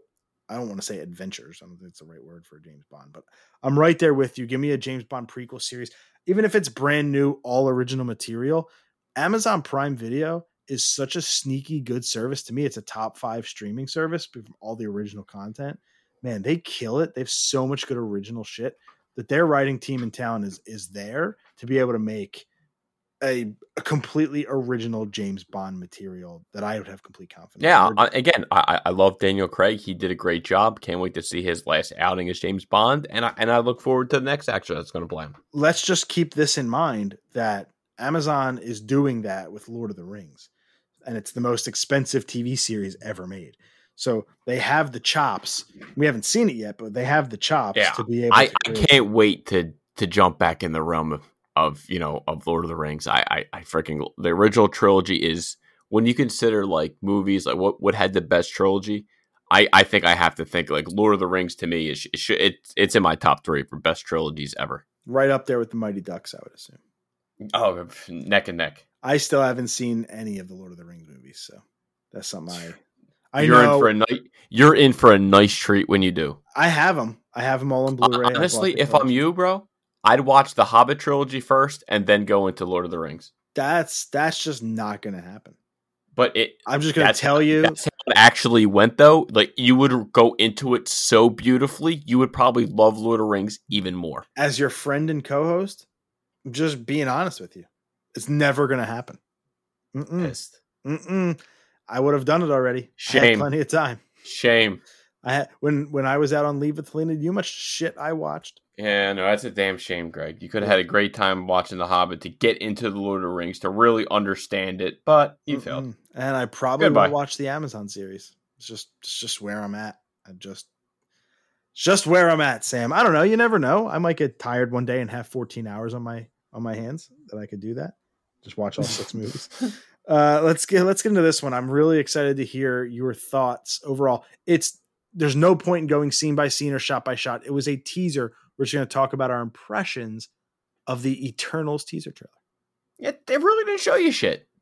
You know, they just showed you some characters, some little comedy. Um, I, I'm No, still, no, no, no, no. Some really bad comedy. The ending Yeah, scene. it, it was, was it wasn't great. bad. All, all them fake laughing at the end. Everyone hearing people like. it was, I was like- bad. I was like, okay, you know, like it was good to see, you know, Kit Harington for the quick sec. It's just like, oh, I'm looking at it like, oh, it's gonna be a Game of Thrones reunion. You know, I, Yeah, I'm with- still, I'm still in the same boat. I'm, I'm not, I'm, not in hyped. there. For, yeah, I'm, I'm not hype. I'm somewhere in the middle. Like, okay, just all they have to do is be better than Captain Marvel, and they're fine. Star-studded ensemble cast like Angelina Jolie, Kumail Nanjiani. Um, I'm just more hyped that that Jack, one of Jack Kirby's creations, the Eternals, that's coming to the big screen. To me, that's awesome. there was like a triangle cube, and there's like the original Captain America shield, and oh my god, it's like it was. Now, don't get me wrong, it was a teaser trailer. It was not a Yeah. full-blown trailer. It was substantial in length, but it didn't show you anything. I thought I was so hyped for the Eternals coming in, and I've made the joke previously a couple weeks ago, like you can't pronounce any of their fucking names. Like, who are these people? It's going to be really hard to remember that because it's not Bob, Dan, and Jill. It's like pretty difficult names. And Maybe so they'll give themselves cute little nicknames. I'm going to can call them like Madden, Kit, and Jolie. Like that's how I'm going to remember their characters. It'll still be Jon Snow. Yeah, right. you know nothing, Eternals guy. It's just Oh, This- he's the Black Knight. We know who the Black Knight is. it just did nothing to increase my hype for this movie. As hyped as I was going into Yeah. it, now seeing it, I'm actually a little bit less so. I need more to get me in, invested. That's just oh God, yeah. We we definitely need another trailer. Like this is one like they need to release something. they you know this could stand the black widow strategy of like three trailers pre-release and like i am not i'm generally one for like we see a trailer and if they don't ever release another thing i'm good like i could walk away and be like i'm Yeah. I'm like, but holy shit this is a movie that absolutely needs needs more because Agreed. you know now granted this is also a teaser so it's not technically the debut trailer so there will be a trailer but it's Yeah. coming this year in i believe november we're running out of time i wish i Ah, cared. Black Widow's coming. I'm sure there'll be another trailer in front of that. i wish i cared I, I don't know i'll see it because it's it's a marvel slash dc film but um No, just a Marvel film. i know that i'm saying i i don't miss Oh. those movies Gotcha, gotcha, gotcha. um yeah it would be the first ever marvel and dc films yeah. uh aaron I'd be hyped for that. I'm here for that. That would be cool. Marvel versus DC. Hey, they they've met up in comics. There's been DC Marvel crossovers. I mean, hey, if, if they ever can come to agreement, that that's like a a, a two plus billion dollar movie. every every actor's going back and forth. So if they all just reprise their roles, it'll be pretty easy. Uh, we have our Kraven the Hunter, Aaron Taylor Johnson from Kick Ass, from Godzilla, from other projects, is our Kraven the Hunter. Uh oh. What do you think? He, he he definitely wouldn't have been my first choice. I I, I kind of was left scratching my head, and I saw people post him with a beard, and I was like, he he still looks too young. So they're, they're gonna have to put some makeup on him, make him look old, give him some scars. I mean, I I'd still say Jason Momoa is the perfect Kraven the Hunter. I I, I think he like he just looks the part, but him being Aquaman, I guess it does kind of make it a little awkward, huh? Yeah, uh, people are raving about a million little pieces and his episode in or his appearance in the show calls and like they're really hitting hard that he has changed. He's he was also Quicksilver in in Age of Ultron. I mean, I'm I'm, about that one. I'm going to give him a chance. Of course, we're going to see this film, but you know, at the at the jump, I'm like, okay, you know, he's going to have to prove something here. uh, you know, this again, I said it at the top of the show. This was our most engaged post on social media, excluding Insta, uh, of the week, and the most positive reaction we had to a story, Pokemon included, all that stuff included. People are really excited, at least in our community, for this casting, and I understand why. Um, but like, t- it's just gonna be really difficult for me to be able to separate Pietro and Kick Ass I mean, I. I have more faith in the next story actor than we have in this one. But again, I'll always give everyone a shot. Maybe he will surprise me. I'd rather go in with low expectations and be and just be you know blown away. Henry Cavill will star in the Highlander reboot.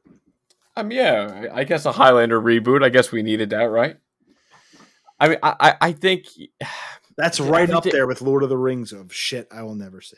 yeah, again a lot of sh- definitely a lot of shit getting rebooted. Uh, but you know, to do Highlander, H- Henry's a, a good enough actor to do it. He's obviously Superman. He's The Witcher. He was in Mission Impossible. You know, he's you know he's he's the, he's the go to guy right now. So it makes sense. I mean, I'll, I'll probably check it out. Yeah, I have no doubt they will. I think if Henry just released a movie of him burping, Actually, that's not true. I've still never seen the one with him and uh, Millie Bobby Brown yet. So that is incorrect. Enola Holmes. I've You've never, seen, Enola Holmes? They just they just gave us the sequel. We're getting the Yeah. sequel. I'm Well, all right. Yeah. man. One day in life. I, I, give me Sherlock Holmes 3 first. Thanks. Oh, with Downey. Yeah. Uh, Todd Howard is reportedly writing the script now for Joker 2. It came out via a law firm who basically said what their clients are working on, which is just a weird way to, find announce something. uh, or yeah, figure something out. It's a weird way to do that, but this I won't call it concrete because who knows if you know. I mean, they're lawyers, so you think Yeah, you don't know what could the truth. happen. But and and a lot of things, right? Uh, writing does not mean you know it's happening. It's being written. This kind of says something we have have said on record. We don't want is a Joker sequel. Yeah, I, I kind of wanted, uh, you know, Todd Phillips, Joaquin Phoenix Joker. I wanted that to just be a standalone, its own thing. I, I know people wanted a sequel. I agree. He did a great job. I thought he was a good for interpretation Joker. I, I just wanted that to be it. I, I wanted to see to be honest, I, I would have loved to see them take a little break at Joker and explore some other Batman or other DC villains, but that's okay. You want Joker's the, the money grab, I understand. But I would have I would have rather seen someone else's interpretation. I'm I'm with you. I'm on record hardcore of not wanting a Joker thing. Can we just get something that stands alone? But, but as we always say, if it does come out, we will see it. Yeah. Yeah, but like yeah, I don't know. Say like, yeah. we got our first look at the Uncharted movie, kinda. I mean, like it was a photo of Tom Holland and Mark Wahlberg. I'm not sure if they were in character. Yeah, honestly, I I, I almost commented. I was like, are we sure to say like a like a uh, like an outtake or just them kind of scoping out the area like before they start shooting? Like they're scoping out the set. But you know, I, we know he has the mustache because he was on his Insta. I think the picture's deleted of him with a full mustache. So we better get we better get that mustache for Sully. That's all I'm saying. God. If we don't, I'm I I am upset. I will throw a riot for a mustache. I oh god, I just like Tom Holland has admitted that he's not good in this. He did not give it a hundred percent. Like yeah, like he, like again, like I, I don't know what that was about. Like I don't know, was he having like a mental break? He was just like was was he trying to show both for Mark Wahlberg? Then you kind of say you're embarrassed to the movie. Like I I, I don't know what to feel like. At, at, at, Christ, if you're embarrassed, scrap the freaking movie it's gonna bomb. like it'll do decently financially because of the fan base surrounding Uncharted, but outside of that, for the casual moviegoer, this is this is gonna be a bad movie. I predict a five, uh, and that's just because it's Uncharted. If it was anything else, it'd be like a three or four. Like I think this is gonna be a bad movie. I'm gonna watch would, it. I'm gonna watch it, but it's gonna be bad. Of course, I, I, really can't wait to hear the reaction like Nolan North and Troy Baker. Like, I really want to hear like they'll after say they, they love it because they don't want to risk their jobs of being the voice cast of the game. No, but you you kind of know when yeah. someone's bullshitting, and especially I feel like I I watched enough retro replay and. I, I feel like I could judge if they're you know lying or trying to put on a show because when you're lying, you're stutter a little bit, and you're like, all right, especially Nolan. I stopped watching retro replay when when uh, Troy left. I haven't watched. No, I do. I I don't. It, it definitely is a, a, different show, but having like some voice actors, having uh, uh, what's his name? The guy plays Bender. Billy West.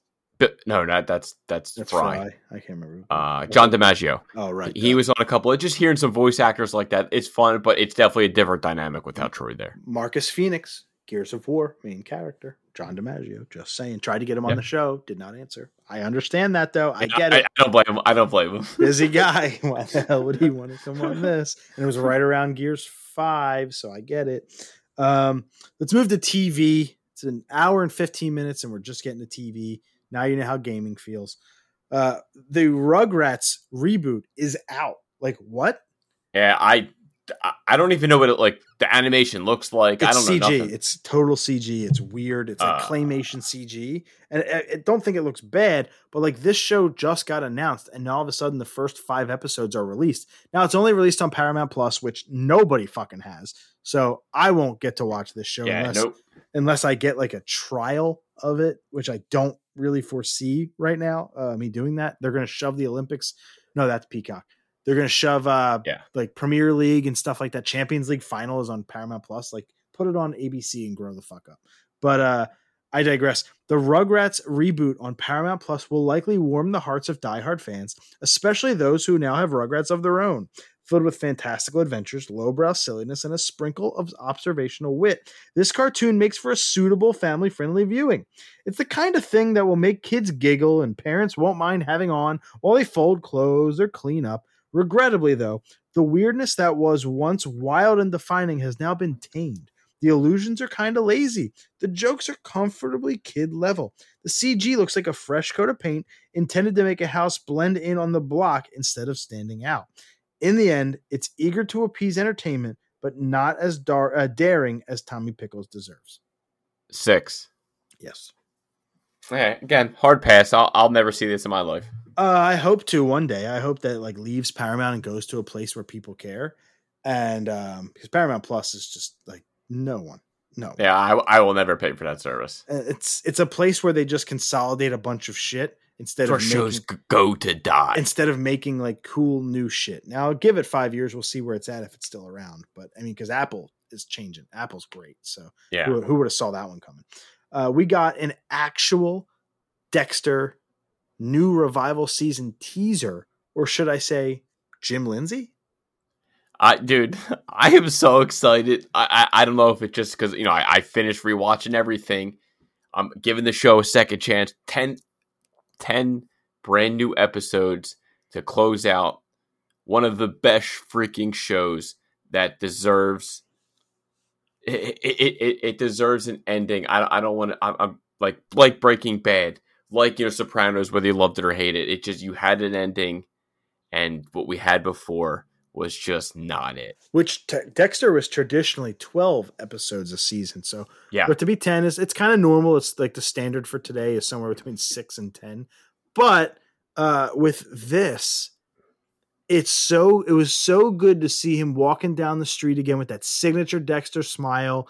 Um, and just to see Michael C. Hall, he still looks good. He doesn't look like he's aged like Jesse Pinkman. Yeah, I mean, I mean, yeah, I mean, he wasn't like the other guy from, you know, he, Todd that gained, uh, you know, Oh, 30, 30 hey, 35 hey, pounds from Listen, film. we're all not Adonises here. But son. again, you know, you, you could definitely tell Michael, so some years past, it's been what, 10, 15 years. So, you know, Uh, since Dexter season eight, Dexter season eight ended in thirteen, so it's actually almost been ten years. Yeah. yeah. So it's like, you know, he aged a little, but again, I, I, I th- th- this is, again, he was great in Six Feet Under, but he's made his name as Dexter Morgan. I didn't care for Six Feet Under. I gave it a couple episodes. I never, never seen it, never watched it. I didn't care for it. He, uh, I know that ran for like five or six seasons, but like he he's known his face is known for Dexter. you'd you'd think that I wouldn't care about that show given my anxieties and the topic that it is. Mhm. So maybe that caught up with me, but I just didn't think the show was worth all of that hype. But I don't know. It was only three or four episodes, and you know, even Game of Thrones starts off a little slow for some folks. Uh, Yeah. So you never know. But yeah, I am so pumped for this show. Like, I th- if you looked at my list of TV shows that I've already watched and that I have for the rest of the year on my list of picks of the year and everything, the, my top three TV shows this year is going to be the hardest decision I've probably ever made in terms of an award show for this pod. And of all the stuff, Loki and all of the things that we, even Cobra Kai season four coming later this year, all of that stuff, this stands head and shoulders above the rest. Is my most hyped. Is that a good thing Yeah. or a bad thing? Is it impossible to deliver on expectation? For me, no, because it ended so poorly. I'm just happy to be able to get something different. Yeah, they, they almost can't do any worse than what they did. That's where I think I've landed. Yeah. I Yeah, I'm with you on same. We might actually know Oscar Isaac's suit in the Moon Knight series. This was a little cool little uh, thing in the background of a photo. Yeah, it was good to see Oscar Isaac kind of take a little selfie with background, you know, pictures behind him as kind of the, the OG suit of Moon Knight, the, the David Finch art, the, the, the, the Moon Knight suit that we deserve and we need in this new show. Thank God there wasn't a, a business suit in sight. I think we are in good hands. I, I think this show is going to deliver. I think this is going to be a surprise, huge hit for, for Disney Plus for Marvel. I think this is a show that we're going to get at least four to five seasons out of, Whoa! and- I'll take the and under. it, and I think it's it, it's it's showing that you know there's his his first appearance, his book Skyrocket. I think a, a nine four just sold for like ten grand. So I I have complete faith that this this show is going to take off, and more eyes will be on Moon Knight. His new comic series, I believe, starts either June or July, and I I can't wait to pick that up just to give that a chance. yeah, I will take the under, and I'll say three seasons, but it's not a bad thing. I think four or five would be excellent. I think Oscar Isaac looks great in the part. He's psyched for it, which is awesome.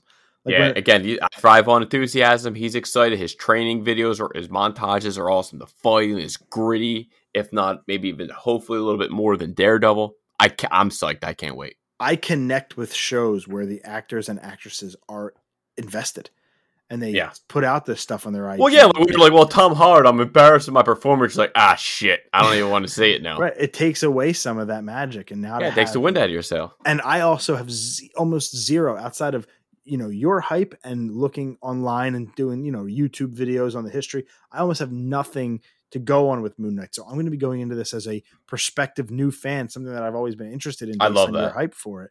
So this is like the perfect show for me to be able to introduce and to see somebody hype for that role. It makes me that much more hyped to be able to get into the character.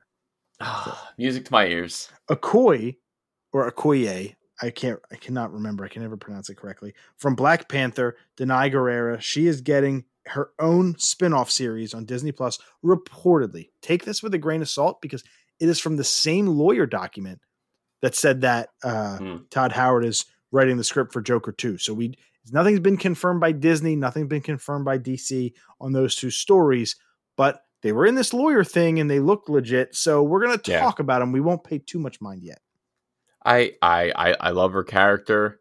I'm just like, oh my, I, I'm getting a little overwhelmed. I think just so many shows are coming. There's so many movies. You know, I'm just a little little taken back. Just got to get my footing back and because there's just not enough time in the day to watch everything. By the time this comes out, you might be caught up, or there might be just a million more things because that's what we report on.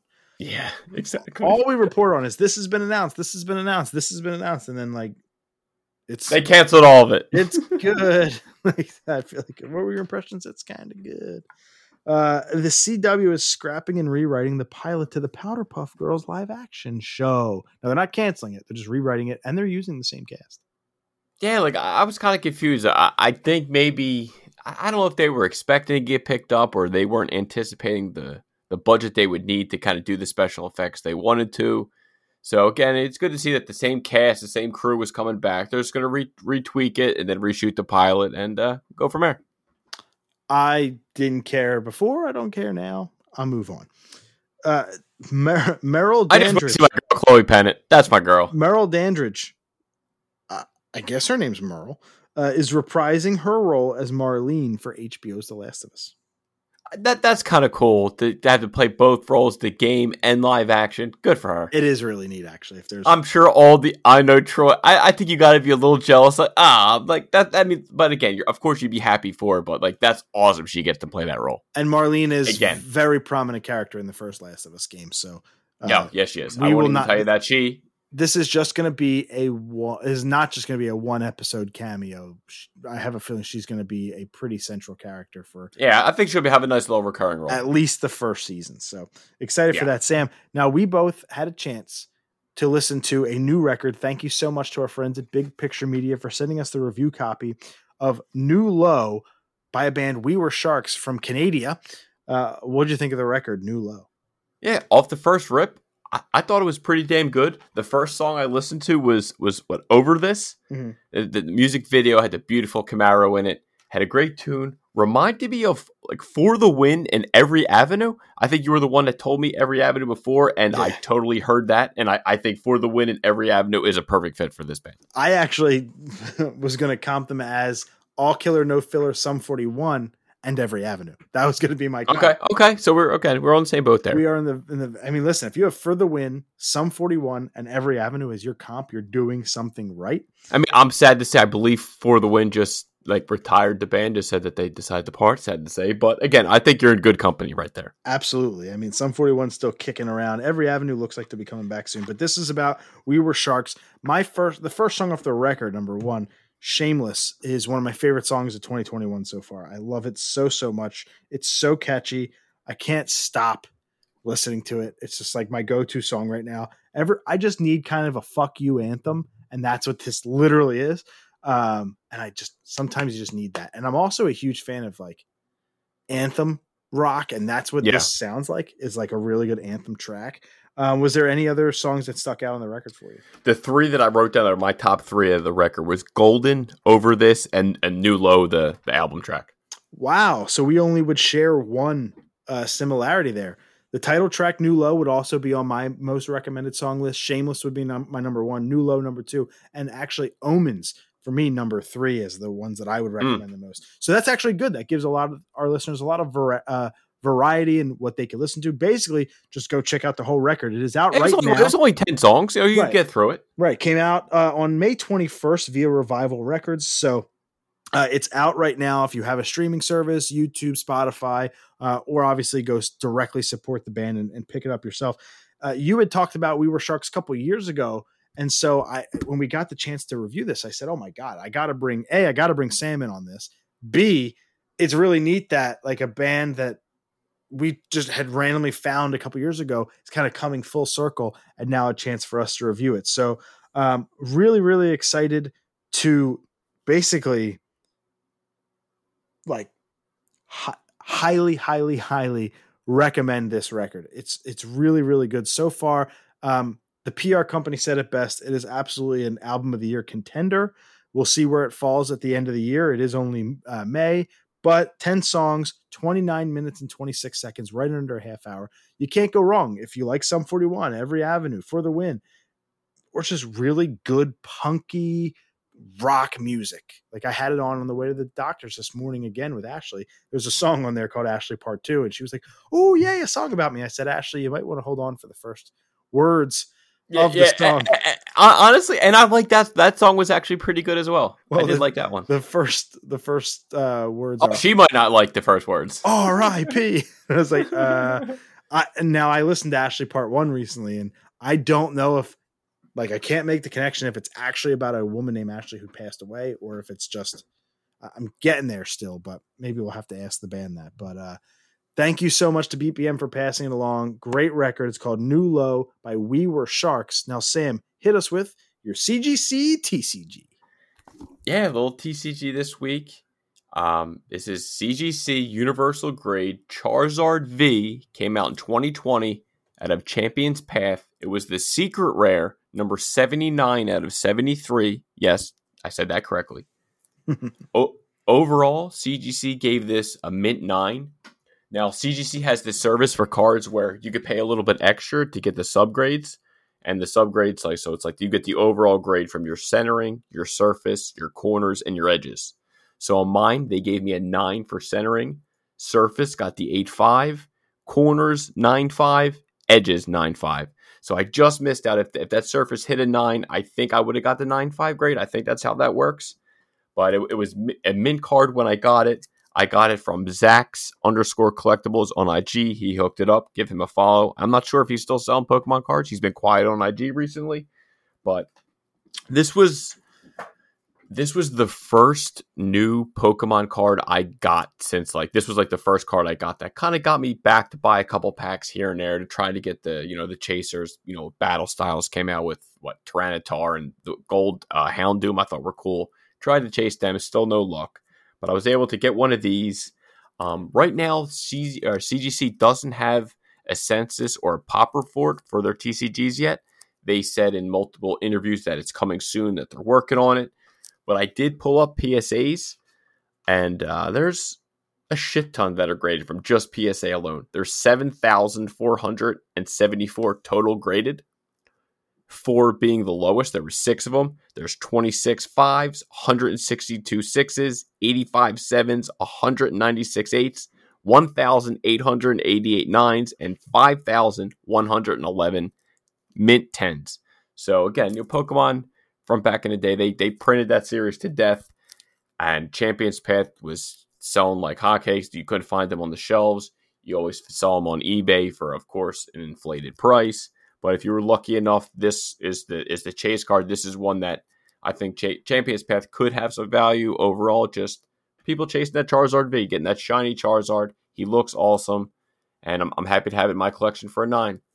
So that was your CGC TCG card spotlight Charizard V from Champions Path. Obviously like base set and people like Leonhart and even Jake Paul doing openings and stuff like that. I That's think- Logan Paul. Logan Paul, whatever, they're both pieces of shit. Uh, I think like obviously having like audiences like that and you know with there being a pandemic and just like collecting kind of even games and stuff kind of blowing up right now. Champions Path was the first kind of new set that really started the trend back into Pokemon cards and even that Rainbow Zard and even the Shining Zard really that those like you said those chaser cards the first ones in a really long time outside of the current fans of the TCG it got new collectors in it. It got old school Pokemon fans back into it. It got people like you back into it who you know you had Pokemon cards out the wazoo when we were kids and it's great that you're getting back into it. So Champions Path was really this kind of catalyst for this blowing up of the TCG again. Now, unfortunately, that blowing up is causing fights in Target and Walmart to pull their stock, and kids can't get Yeah, into it. that's and- a shame. and all of that negativity that's coming with it. So hopefully that does get uh, you know kind of uh, uh, Yeah, I mean, kid, kids can't even find freaking Pokemon cards. Like that's a damn shame. And- like and it'll be- seeing the grown adults going to shelves and like throwing their arm on the shelf and like dumping as many packs, boxes, tins, as many they get just going in their cart. It's like that's what that's what you become like. Look at yourselves, guys. That's not Like if you were a kid, you would be ashamed of yourself. Yeah, that's just reselling. That's not collecting. That's not true. It's like it's a bunch of bullshit. And you know, I somebody at, at Jim Nuggebauer actually texted me and said, uh, "You forgot to say it's like something," and I cannot remember. So Jim, I'm really sorry. I can't remember the comp you made, but I texted back. That's a really good comp, and I, you know. It's like you're taking a hobby out of kids' hands that readily had access to these cards forever. I used to go to Target and Walmart, and they were the the shelves would be overstocked with all these back. Dude, even we like would go I, when I collect. I'd go to Toys R Us. That's where I went to get my packs. You know, Walmart, though, you know, they they had some too, but you know, Toys R Us was the big, you know, pack openings for me. and it's just like now you can't find them anywhere, and you're taking it out of the. What about these kids? It's just Yeah, I know. And and, and real quick, last thing I want to say, I really do love these CGC cases. I feel like these are way more sturdy and, and secure than PSAs. That's just my personal opinion. Um, I I love the label. Maybe it's because I'm just so used to their their comic label. Some people I heard their gripes with it, but to me, I I think it's perfect. I love having the subgrades. I love. You know, because you see people get the card back with PSA, it just says an eight or a seven and nine tenths, and they go, oh, oh what, what did they ding it for? And you're looking all over the card, they can't find it. I like having the subgrades to see what it got dinged for, and then I can kind of look and see where they got. Like I, I wanted, like, I'm new to the card TCG card grading, so just to kind of get that, it gives me just a, a little. It helps me figure out what they're looking for, what they're gauging, what they're dinging it for, and, and so on and so forth. All right, everybody, that was it. That was episode 238. Again, next week's kind of going to start our blowout coverage of E3 predictions. The week after that, we'll have recaps of the press conferences. It's just, well, we're not going to do bonuses for all of them. It'll be one, but still really looking forward to that. A lot of talking coming up in the next couple weeks. You're going to hear my voice and Sam's voice a ton. I talk a lot, so probably mine more. That's annoying for a lot of you. I'm sorry. I have an annoying voice. It's just part of it. I was born this way. Blame- Accept it. just yeah, accept it. Blame whomever. It's just don't blame my parents. They didn't have anything to do with it. My voice is my fault. All right, everybody. Now that I'm back to normal, that was just fuck. I'm just I'm losing it. Sam. It's that fucking night. I'm ready to go. Uh, He's delirious. everybody, we'll see you next week for episode 239.